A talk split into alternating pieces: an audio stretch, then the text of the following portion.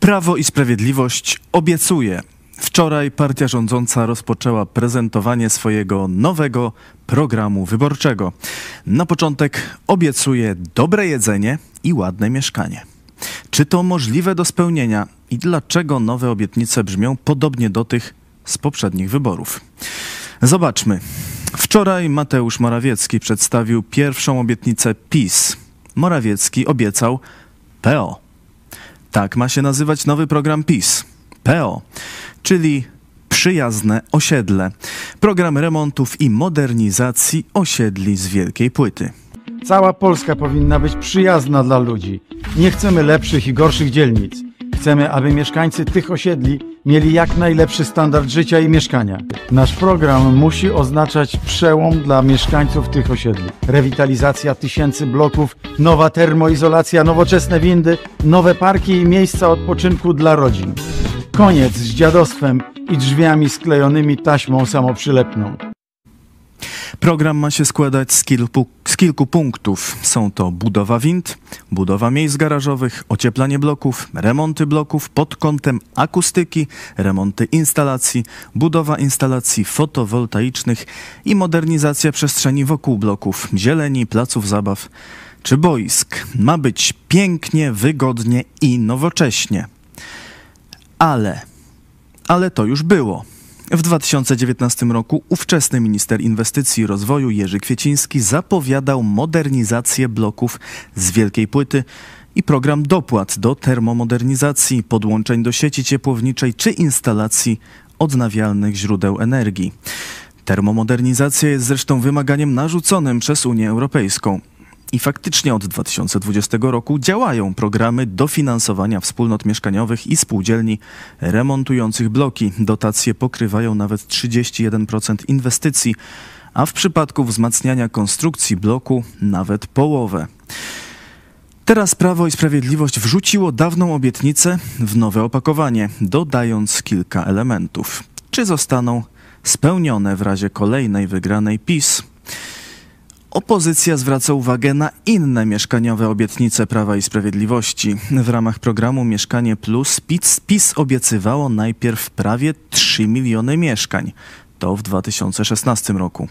W kwietniu 2018 roku Mateusz Morawiecki zapowiadał, że za rok w budowie będzie 100 tysięcy mieszkań. Rozliczycie mnie Państwo, popatrzycie na dzisiejszą datę i za rok w kwietniu zobaczymy, czy chociaż 40, 50, 60 tysięcy mieszkań z tego programu Mieszkanie Plus zostanie wybudowanych. To miało być w 2019 roku, a według informacji Ministerstwa Rozwoju i Technologii na koniec stycznia 2023 roku w ramach programu Mieszkanie Plus wybudowano 19 700 lokali mieszkalnych.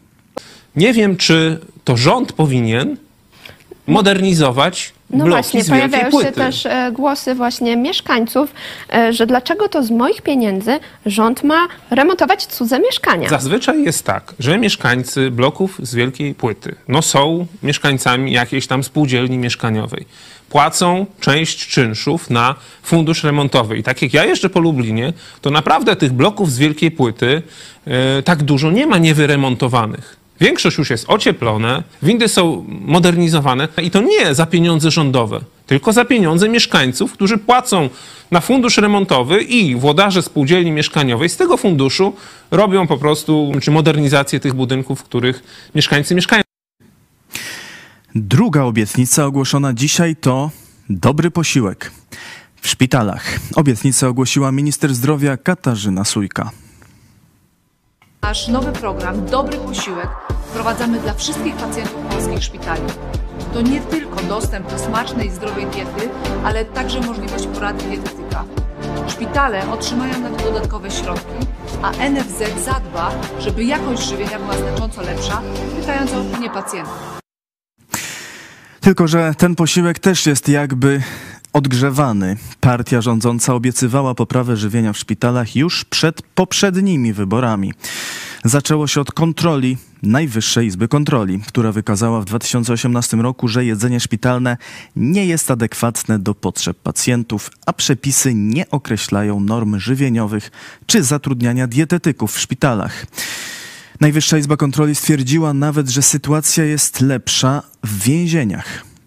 Podczas kampanii wyborczej cztery lata temu resort zdrowia obiecywał, że naprawi sytuację. Zaczęto nawet opracowywać nowe standardy i rozpoczęto pilotażowy program Standard szpitalnego żywienia kobiet w ciąży i w okresie poporodowym Dieta Mamy.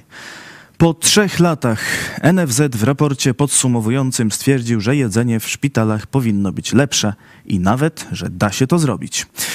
Minister zdrowia stworzył projekt rozporządzenia, które miało wprowadzić kilkanaście szpitalnych diet.